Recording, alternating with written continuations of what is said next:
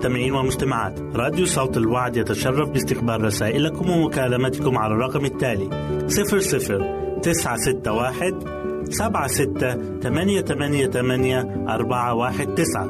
نشكركم ونتمنى التواصل معكم. والسلام علينا وعليكم.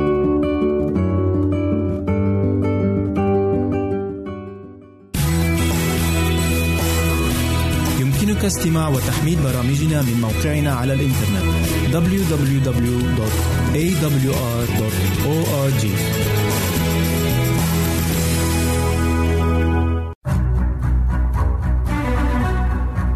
أعزائي المستمعين والمستمعات يتشرف راديو صوت الوعد باستقبال أي مقترحات أو استفسارات عبر البريد الإلكتروني التالي راديو ال مرة أخرى بالحروف المتقطعة R A D I O at A L شرطة W A A D نقطة تي في والسلام علينا وعليكم.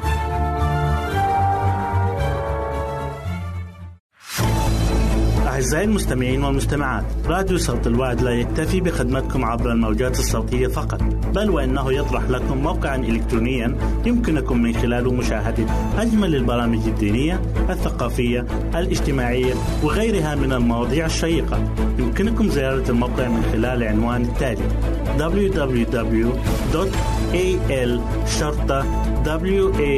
waad.tv مرة أخرى بالحروف المتقطعة. Www.al-waad.tv والسلام علينا وعليكم.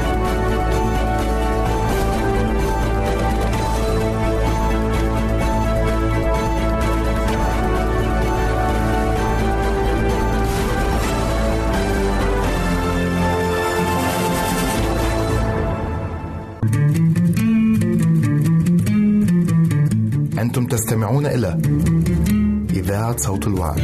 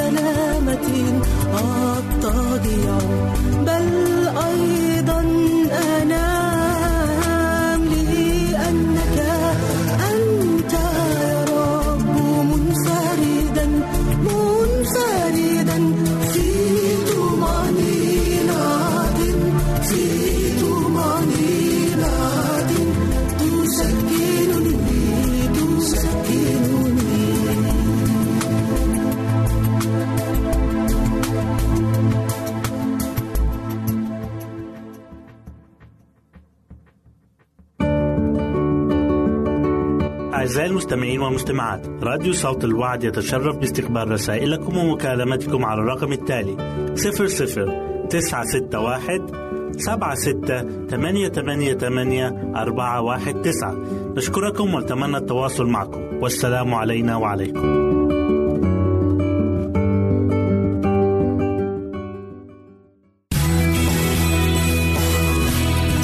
يمكنك استماع وتحميل برامجنا من موقعنا على الإنترنت www.awr.org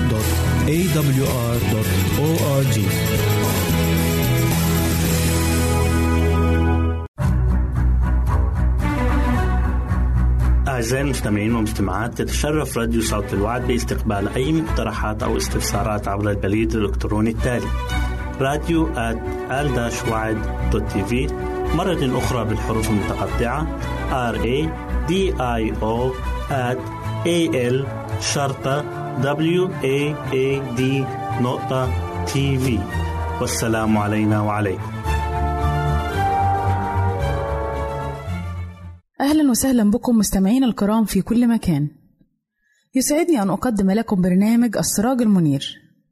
وما زلنا نتأمل في بعض التطويبات التي وردت في موعظة السيد المسيح على الجبل. وحلقة اليوم بعنوان طوبى للحزانة.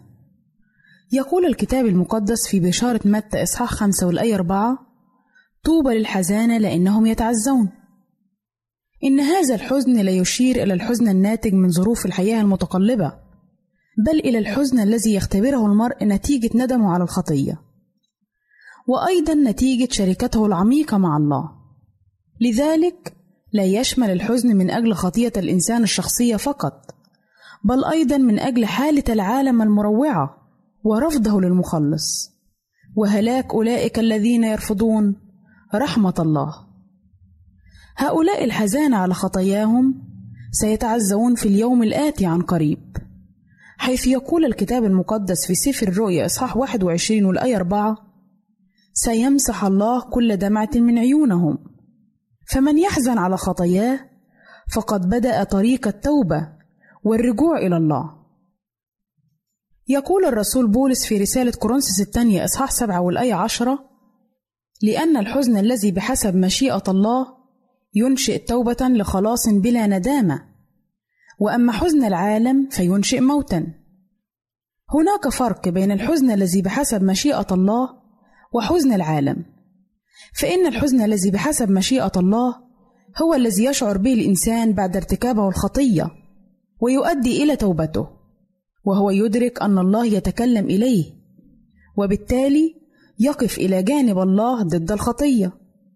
وقد يرتبط هذا الحزن المقدس بالتجارب التي يتعرض لها المؤمنين كقول الرسول بطرس للمتغربين المتألمين إذ يقول في بطرس الأولى إصحاح واحد والآية ستة إن كان يجب تحزنون يسيرا بتجارب متنوعة فعند تعرض المؤمن للتجارب في الحياة لا يفرح بل يتألم ولكنه في النهاية لابد أن تكون هذه التجارب سبب تزكية الإيمان.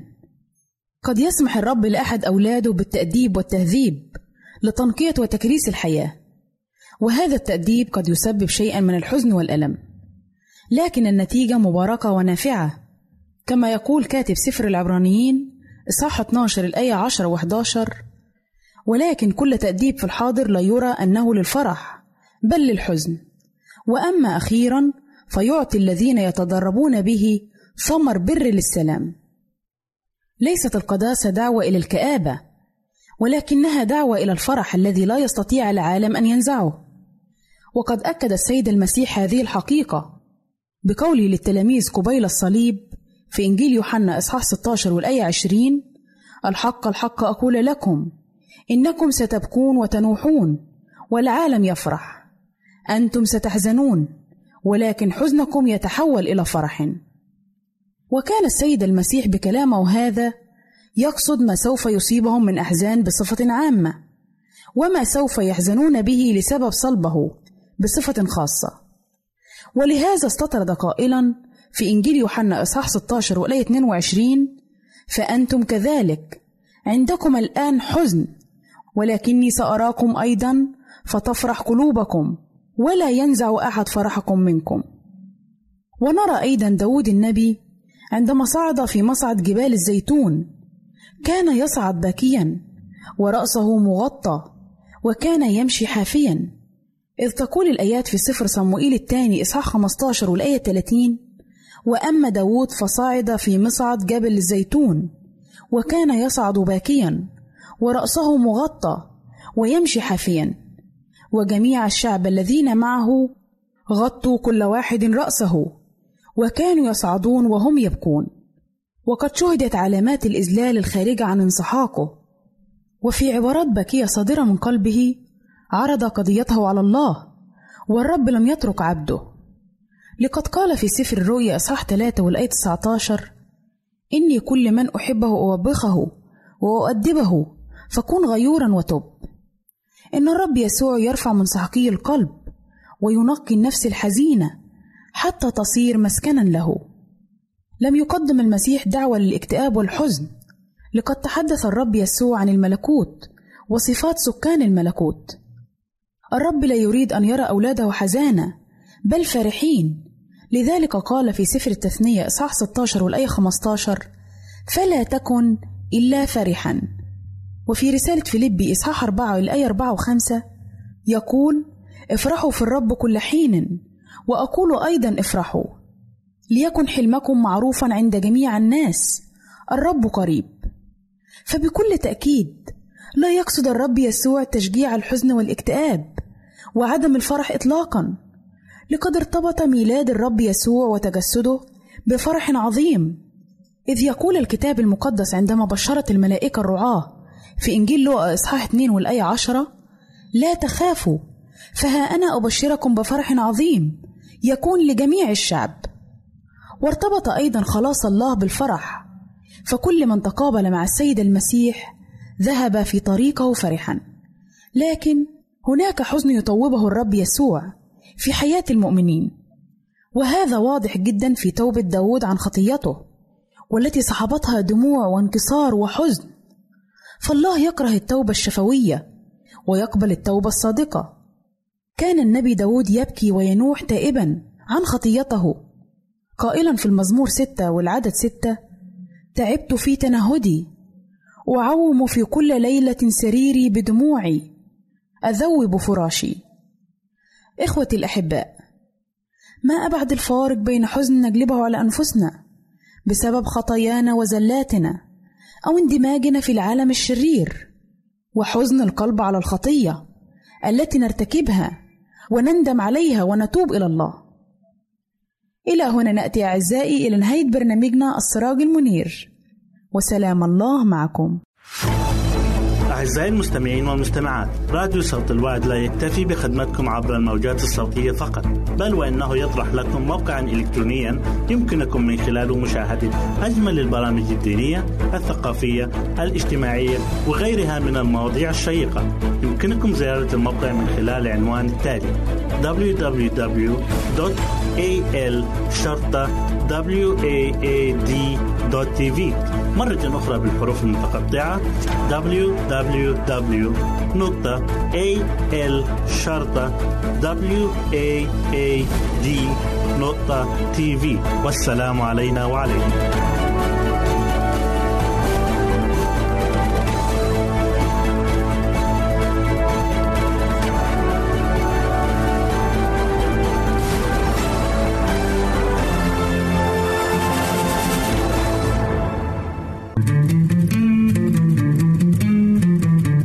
أنتم تستمعون إلى إذاعة صوت الوعد.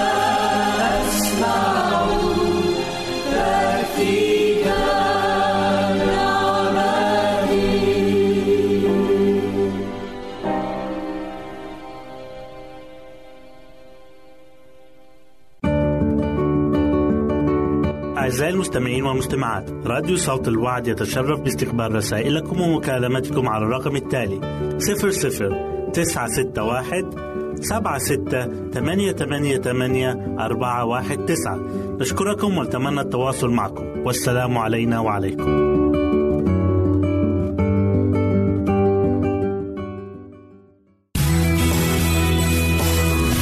يمكنك استماع وتحميل برامجنا من موقعنا على الإنترنت. www.awr.org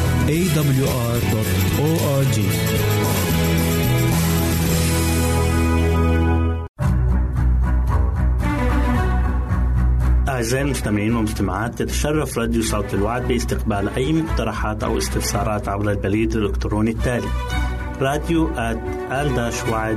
تي في مرة أخرى بالحروف المتقطعة R A D I O at A L شرطة W A A D نقطة تي في والسلام علينا وعليكم.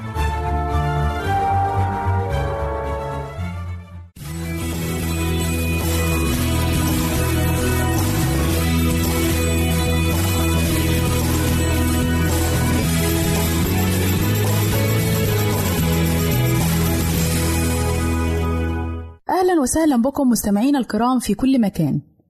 يسعدني أن أقدم لكم برنامج من هنا وهناك والذي يتضمن الفقرات التالية أسباب تقرحات الفم هل تعلم؟ الوقاية من تقرحات الفم وطرق علاجها.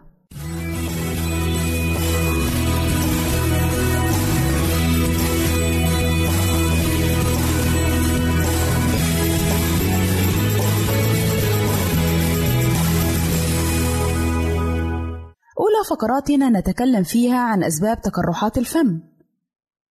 تقرحات الفم هي عبارة عن جروح تصيب الأغشية المحيطة بالفم، وتظهر على شكل نتوءات بيضاء مؤلمة، كما أنها يمكن أن تنتشر إلى اللثة واللسان، وتقسم إلى ثلاثة أنواع رئيسية، ونذكر منها التقرحات القلعية، وهي التي تصيب الفم والأنسجة المحيطة به، والتقرحات الفيروسية وهي التي تصيب الفم والشفاه وترافقها العديد من الأعراض مثل الصداع وارتفاع درجة حرارة الجسم وغيرها. بالإضافة إلى الإصابة بالتهابات فطر الكانديدا والتي تصيب كبار السن والأطفال. ويمكن أن تتكرر هذه التقرحات عند الكثير من الناس. وتقرحات الفم مؤلمة ومزعجة جدا لمن يصاب بها ويزداد الألم الناتج منها عند تناول الطعام. وقد يرجع أسباب ظهور هذه القروح كما يظن بعض الأطباء إلى ضعف الجهاز المناعي ونقص بعض العناصر الغذائية في الجسم وخاصة النقص في بعض الفيتامينات والأحماض والمعادن مثل فيتامين ب 12 ومعدن الزنك والحديد وحمض الفوليك وغير ذلك. ومن الأسباب الأخرى تعرض اللسان أو الخد لإصابة معينة مثل العض أثناء تناول الطعام. وأيضا من أسباب تقرحات الفم تناول الأطعمة الحارقة ذات التوابل الكثيرة أو ذات الحموضة العالية أو ذات الحرارة العالية. كل هذا قد يؤدي إلى الإصابة بتقرحات الفم.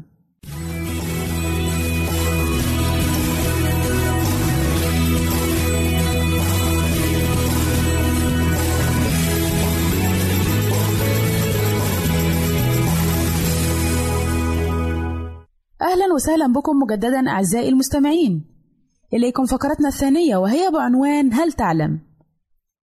هل تعلم أن تنظيف اللسان جزء أساسي للتخلص من رائحة الفم الكريهة؟ حيث أن اللسان هو المضيف للبكتيريا التي تؤدي لظهور رائحة كريهة للفم لذا يجب الاهتمام بتنظيف اللسان يوميا للحد من هذه الرائحة الكريهة هل تعلم أنه يجب استبدال فرشاة الأسنان الخاصة بك كل ثلاثة أو أربعة شهور للوقاية من الجراثيم عند حدوث أي مشكلة في الأسنان أو الفم؟ هل تعلم أن الكازين وبروتين اللبن الموجود بالجبن يساعد على بقاء المينا الخاصة بأسنانك في أفضل حالاتها لأنها تساعد على إبقاء الأملاح المعدنية بالإضافة لدور الكالسيوم الموجود بالجبن في بناء الأسنان؟ هل تعلم أن تناول التفاح أو الكمثرى أو الجزر أو الكرفس يزيد من إفراز اللعاب الذي يساعد على جعل الأسنان مشرقة؟ هل تعلم أن فمك يحتاج إلى اللعاب لكي يبقى صحيًا ولجعل الفم رطبًا يجب تناول كمية كبيرة من السوائل كما يمكنك أيضًا مضغ اللبان أي العلكة التي لا تحتوي على سكر بعد الوجبات؟ هل تعلم أن اهتمامك بأسنانك وصحة فمك لا يحتاج إلى الوقت الكثير ولكنه يجعلك تمتلك ابتسامة مشرقة جميلة تزيد من جمال وجهك ومن إشراقته؟ وأخيرا هل تعلم أن غسل الفم المتكرر بعد الوجبات وتنظيف الأسنان بالخيط مرة واحدة في اليوم يحتفظ بالفم نظيفا وخاليا من الأطعمة التي قد تحفز ظهور القرحة؟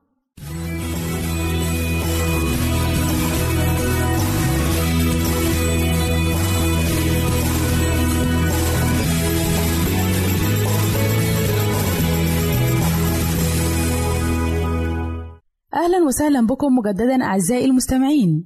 إليكم فقرتنا الثالثة والأخيرة والتي نتكلم فيها عن الوقاية من قرحة الفم وعلاجها.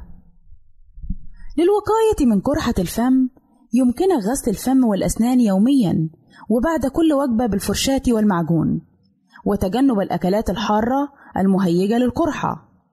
كما يمكنك تنظيف أسنانك بالخيط الطبي كي تتأكد جيدا من أنه لا يوجد بقايا أو فضلات طعام بين الأسنان التي قد تسبب قرحة ورائحة كريهة للفم. وإذ لم تتمكن من إيجاد خيط طبي لتنظيف أسنانك فهناك خلة الأسنان وهي تعمل على إزالة بقايا الطعام العالقة بين الأسنان. ويجب الحذر قدر الإمكان عند استخدامها كي لا تضر اللثة. ومع ذلك يعتبر الخيط الطبي أفضل. لأنه أقدر على إزالة أكبر كمية من بقايا الطعام وبالتالي يتخلص بشكل أكبر من البكتيريا التي تتكون في الفم. ثم تنظيف فرشاة الأسنان للتخلص من البكتيريا الموجودة عليها لتجنب تقرحات الفم وآلامه. وإليكم بعض الطرق الطبيعية لعلاج تقرحات الفم. يمكنك خلط نصف ملعقة كبيرة من حبوب الكزبرة في كوب من الماء الفاتر.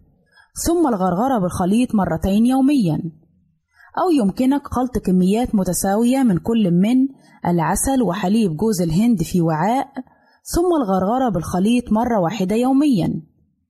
أو يمكنك غمس قطعة نظيفة من القطن في زيت النعناع ثم تدلكها برفق على أماكن التقرحات أو يمكنك إذابة ملعقة كبيرة من الملح في كوب من الماء. ثم الغرغرة بالخليط مرة واحدة يوميا. مع كل تمنياتي لكم بمزيد من الصحة والعافية. إلى هنا نأتي أعزائي إلى نهاية برنامجنا من هنا وهناك. نسعد بتلقي آرائكم ومقترحاتكم وتعليقاتكم. وإلى لقاء آخر على أمل أن نلتقي بكم. تقبلوا مني ومن أسرة البرنامج. أرق وأطيب تحية. وسلام الله معكم.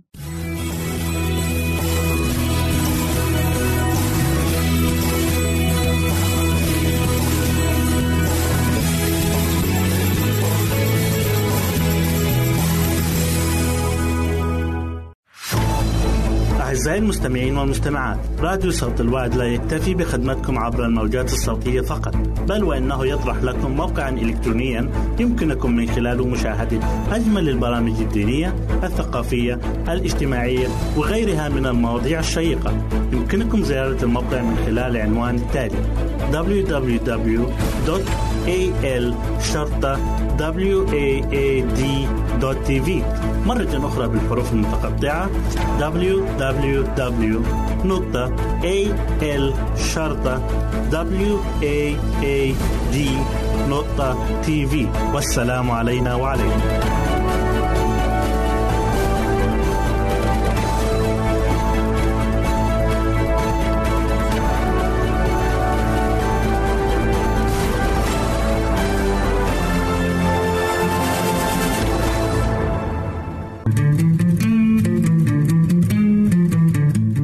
تستمعون إلى إذاعة صوت الوعد.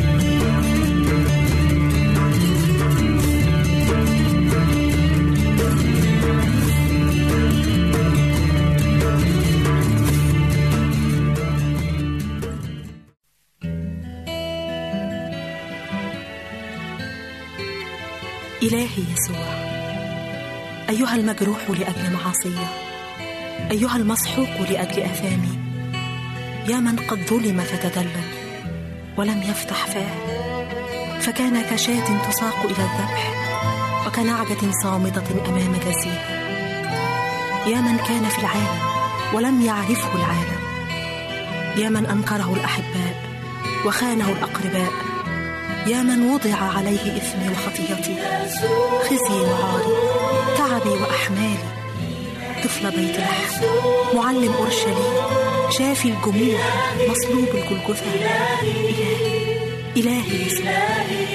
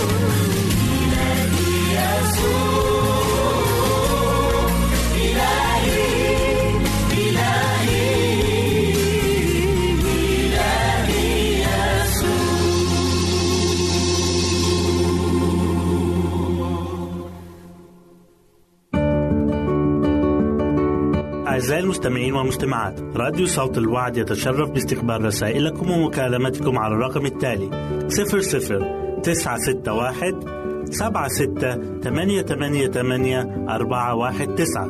نشكركم ونتمنى التواصل معكم. والسلام علينا وعليكم.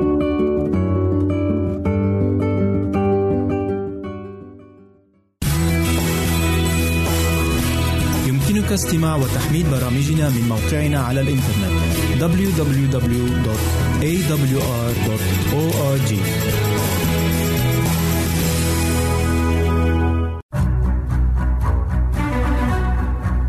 أعزائي المستمعين والمستمعات تتشرف راديو صوت الوعد باستقبال أي مقترحات أو استفسارات عبر البريد الإلكتروني التالي راديو آل وعد مرة أخرى بالحروف المتقطعة R A D I O at A L شرطة W A A D نقطة تي في والسلام علينا وعليكم أهلا وسهلا بكم أحبائي المستمعين والمستمعات في حلقة جديدة من برنامجكم معجزات السيد المسيح. معجزة اليوم أحبائي هي عن شفاة ابن خادم الملك. والقراءة المقدسة مأخوذة من إنجيل يوحنا والإصحاح الرابع والأعداد 46 ل 53 فجاء يسوع أيضا إلى قانا الجليل حيث صنع الماء خمرا وكان خادم للملك ابن مريض في كفر نحوم. هذا إذ سمع أن يسوع قد جاء من اليهودية إلى الجليل انطلق إليه وسأله أن ينزل ويشفي ابنه لأنه كان مشرفا على الموت. فقال له يسوع لا تأمنون إن لم ترون آيات وعجائب. قال له خادم الملك يا سيدي انزل قبل أن يمت ابني. قال له يسوع اذهب ابنك حي.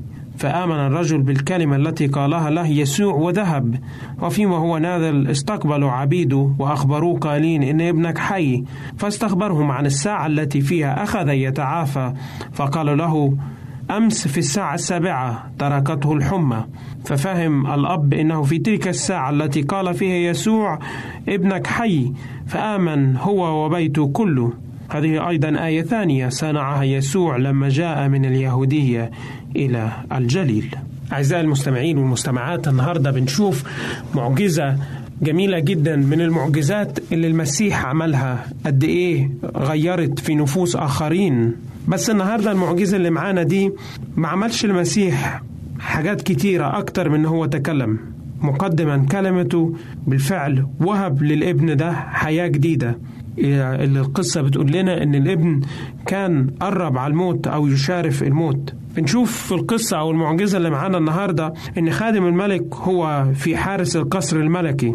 وبعض اللاهوتيين بيقولوا إن هو كان بيشتغل عند هيرودس اللي هو رئيس الربع. على الجليل وكان الشعب يدعوه بالملك. بنشوف الوصف اللي كان بيكلمه هنا فيه لما كان الشخص بيكلم الرب يسوع سأله أن ينزل لأن سيده كان في قانا الجليل. بنشوف أن المسيح جاله شخص كان في احتياج إلى أن يشفى ابنه. الشيء الغريب جدا إن إن الشخص ده كان بيشتغل عند الملك. ويمكن بنلاقي إن الأشخاص اللي بيشتغلوا عند الملك زي ما نقول الإنسان اللي في بيته خير الخير بيعم على الكل. فيمكن بنقول النهارده إن الإنسان ده كان يقدر يكلم الملك يسأله إن هو ينزل ويكلم ناس ويمكن يبعت الولد ويجيبوا أحسن حكماء موجودين في المملكة أو أحسن حكماء موجودين في المقاطعة أو يقدر يوديه مكان تاني. ولكن من الجميل جدا لما الكتاب المقدس بيقول إذ سمع أن يسوع قد جاء من اليهودية إلى الجليل. حلو جدا إن بنلاقي الشخص ده لما سمع إن المسيح جاي كان في تغيير جذري حصل وهو إنه كان عايز المسيح يجي عنده. علم وعرف بقوة المسيح وشخص الله وسلطة الله. بس بنلاقي إن كان رد المسيح كان غريب جدا إن إحنا دلوقتي هنكتشفه من خلال المعجزة. بيقول ألا تؤمنون إن لم ترون آيات وعجائب؟ يعني كان المسيح بصورة أو بأخرى عايز يقول له طوبى لمن آمن ولم يره.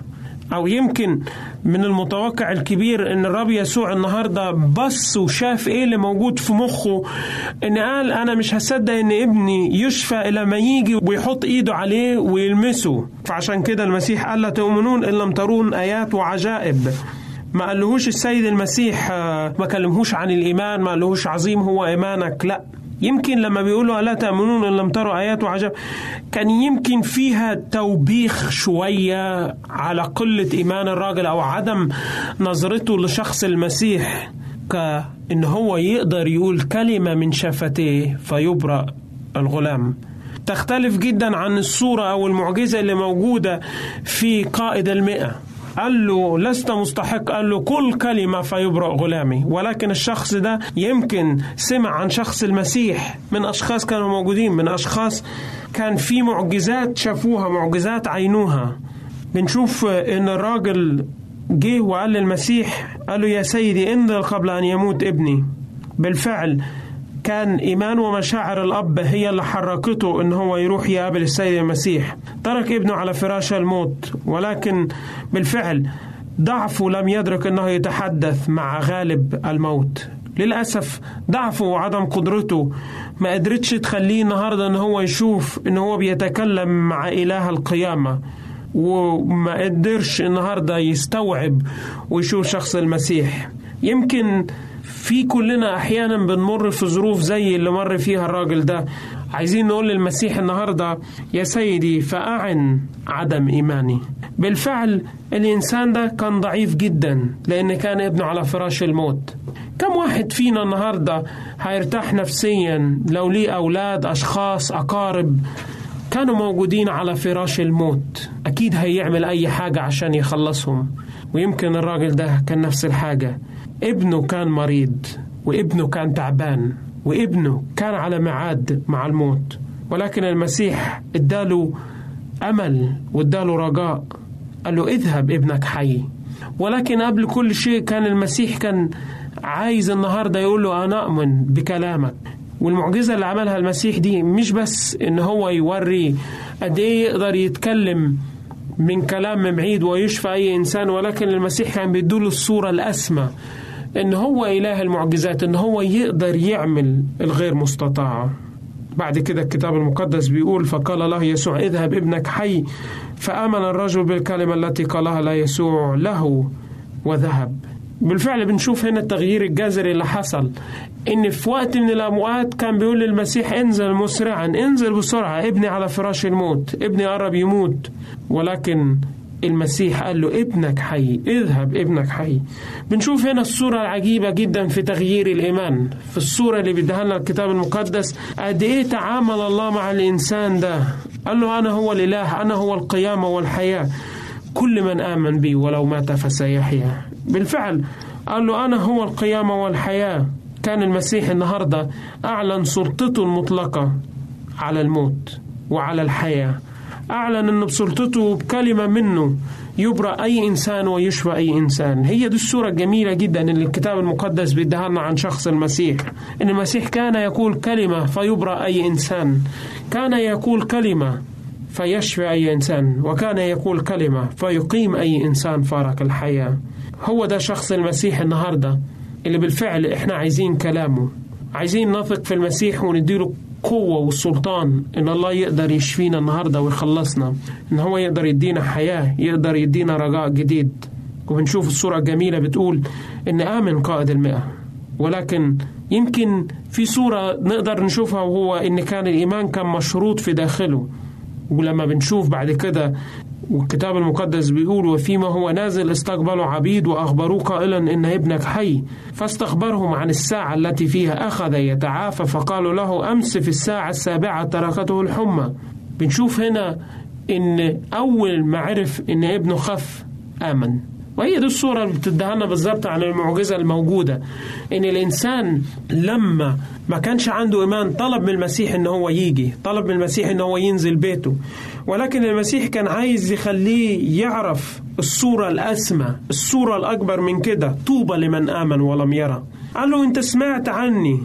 ويمكن ناس تعرفهم حصل معهم معجزات ولكن أنت النهارده مش عايز تآمن إلا ما يكون في شيء فعلي موجود. وهو ده الصعب جدا. حلو جدا الآية اللي بتكلمنا في متى 12 وعدد 20 بيقول فتيلة مدخنة لا يطفئها وقصبة مردودة لا يقصفها. بالفعل هو الراعي الصالح والراعي الصالح بيهتم بخرافه الضعيفة وبيساعدها. وهو ده كان عمل المسيح لما جه على الأرض. يعيد الخراف الضالة مرة ثانية. وعلشان كده وقف قدام توما وقال له توبة لمن آمن ولم يرى. نفس الدرس اللي المسيح كان عايز يعلمه للإنسان ده ويمكن المسيح عايز يعلمنا نفس الدرس ده النهاردة. توبة لمن آمن ولم يرى. كل كلمة عايزين النهاردة يكون بالفعل عندنا إيمان.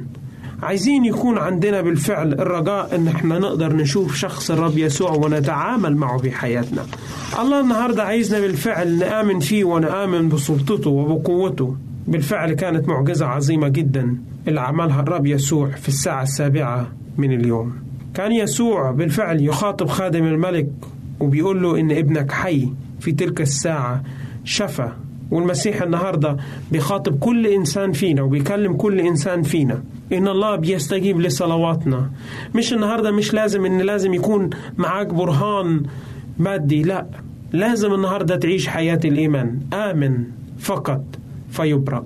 آمن فقط. بالفعل هي دي الكلمات اللي تفوه بها الرب يسوع. آمن فقط. الله النهاردة عايزنا نآمن.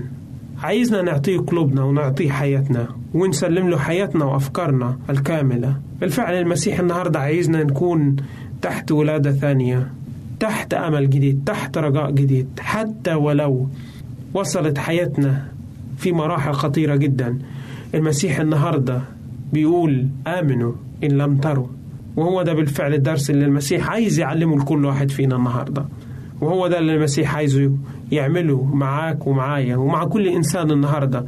يبحث عن الحقيقة تبحثون عن الحق والحق يحرركم. وبالفعل هو أن حرركم الإبن فبالحقيقة أنتم أحرار. حبايب المستمعين والمستمعات سلام الرب لجميعكم وإلى اللقاء. أعزائي المستمعين والمستمعات راديو صوت الوعد لا يكتفي بخدمتكم عبر الموجات الصوتية فقط بل وإنه يطرح لكم موقعا إلكترونيا يمكنكم من خلاله مشاهدة أجمل البرامج الدينية الثقافية الاجتماعية وغيرها من المواضيع الشيقة. يمكنكم زيارة الموقع من خلال العنوان التالي www.al-waad.tv مرة أخرى بالحروف المتقطعة. Www.al-waad.tv والسلام علينا وعليكم.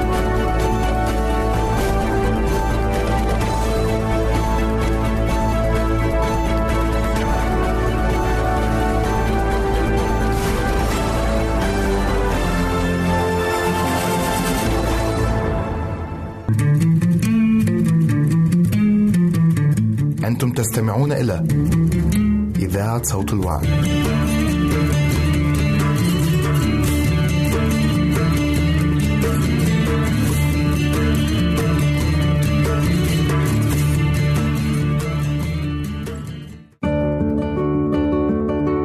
أعزائي المستمعين والمستمعات راديو صوت الوعد يتشرف باستقبال رسائلكم ومكالمتكم على الرقم التالي 00 961 سبعة ستة ثمانية ثمانية ثمانية أربعة واحد تسعة. نشكركم ونتمنى التواصل معكم. والسلام علينا وعليكم.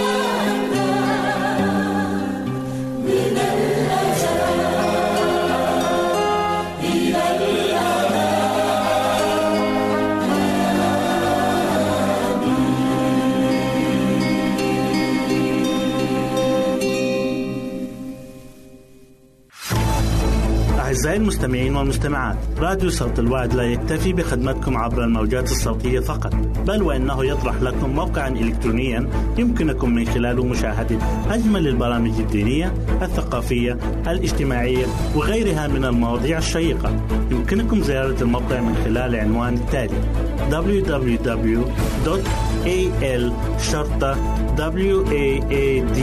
waad.tv مرة أخرى بالحروف المتقطعة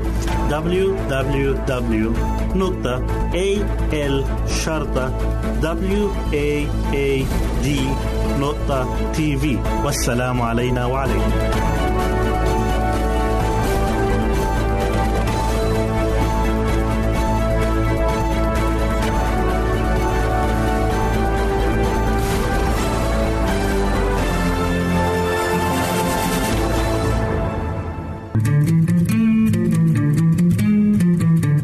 أنتم تستمعون إلى إذاعة صوت الوعد.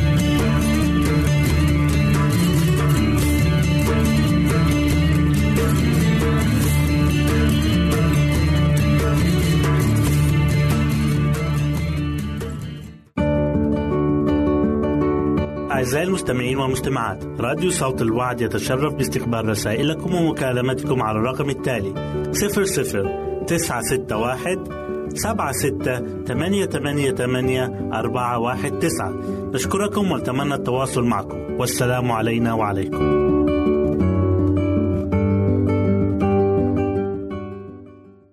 أخي المستمع أختي المستمعة أقدم لكم صحتك بالدني. صحيح أن كل من خلق علق ويصح هنا قول الشاعر كل ابن أنثى وإن طالت سلامته يوما على آلة حدباء محمول. ولكن الصحيح أيضا أنك تستطيع أن تعيش حياة أطول إذا أردت ذلك. كونوا معنا. كيف يمكنك أن تعيش حياة صحية أفضل وأطول؟ والأمر متوقف عليك وعلى الموقف الذي تتخذه أنت من الحياة.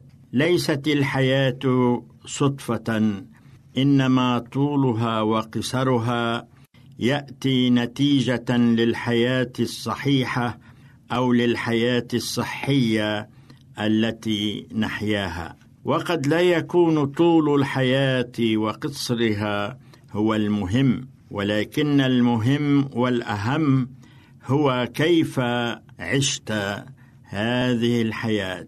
لا يقال فلان عاش طويلا أو عاش مئة أو مئة وعشرين سنة لكن الأهم هو كيف عاش هذه الحياة؟ هل عشتها صحيحة دون ألم أو عذاب طيلة أيام حياتك؟ أم أنك قضيتها متنقلا من طبيب إلى طبيب ومن صيدلية إلى صيدلية ومن مستشفى إلى مستشفى.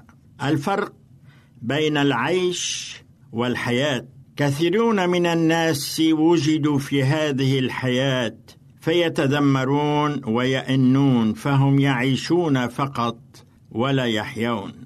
والفرق كبير جدا بين العيش والحياة.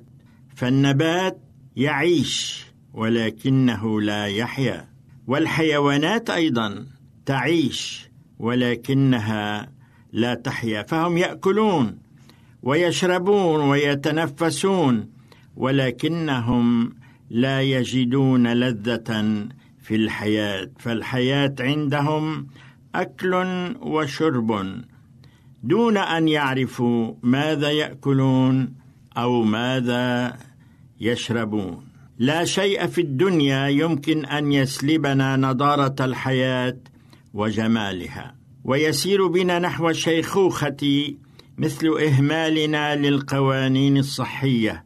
فإذا كنا نريد أن نحافظ على حيويتنا فعلينا أن نختار لنفسنا أفضل ما تقدمه لنا الطبيعة. ففي الطبيعة أنواع عديدة ومختلفة من الغذاء الذي يحتاجه الجسم البشري. فلماذا لا نستفيد منه بدلا من أن نفتش في أماكن أخرى على مأكولات مصنعة ووجبات سريعة ولكنها ضارة لجسم الإنسان.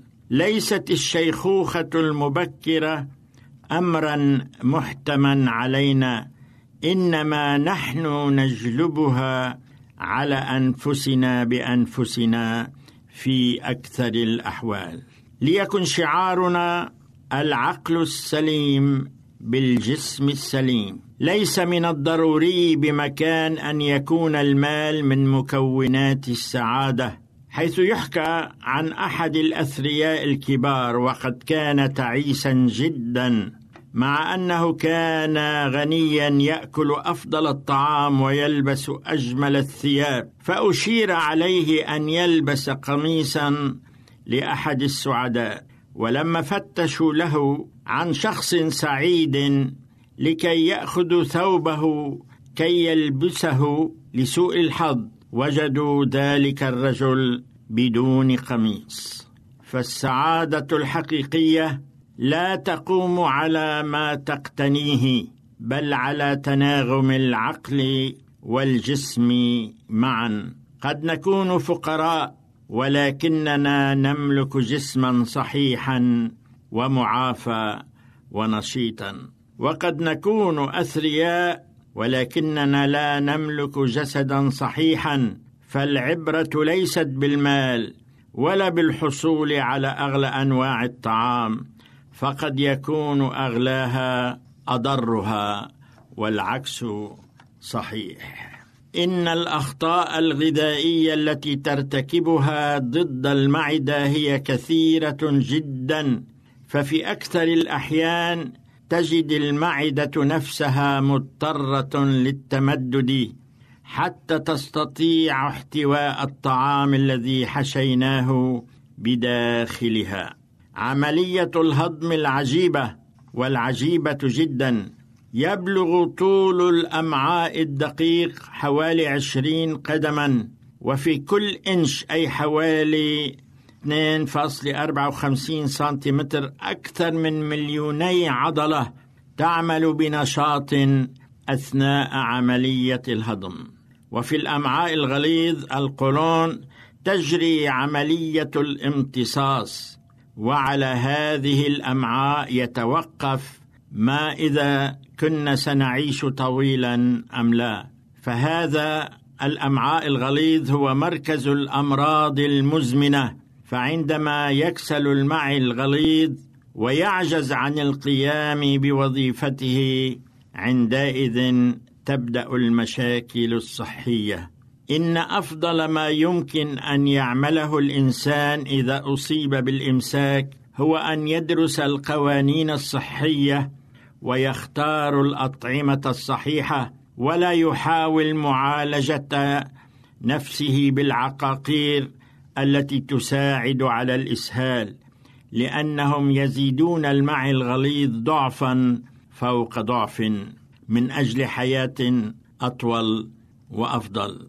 تذكر دائما أن طعامك يتحكم في حياتك وإليك بعض النصائح والإرشادات التي تحتاجها. لا تحمل معدتك فوق طاقتها. وابتعد عن الأطعمة المكررة كالطحين الأبيض والسكر الأبيض والأرز المقشور. فهذه المواد لا تقوي الجسم بل تضعفه وليكن طعامك في أوقات منتظمة. وعند تناول الطعام ينبغي الابتعاد عن كل ما يؤثر على الأعصاب. لأن ذلك يزيد من ارتفاع ضغط الدم ويحول دون امتصاص الجسم للمواد المغذية في الطعام. أيضا تجنب المنبهات لأنها تؤثر على جهازك العصبي وإلى جانب هذا يجب أن تنعم براحة العقل والجسم. ذلك لأن الراحة والنوم ضروريان للجسم كالطعام. ولا تحمل مشاكلك معك إلى الفراش بل إلق همك على الله وهو يهتم بها. فترتاح وتجد السلام والفرح وتحيا حياة أفضل ذات قيمة وفائدة. كان معكم شحاد الحلبي.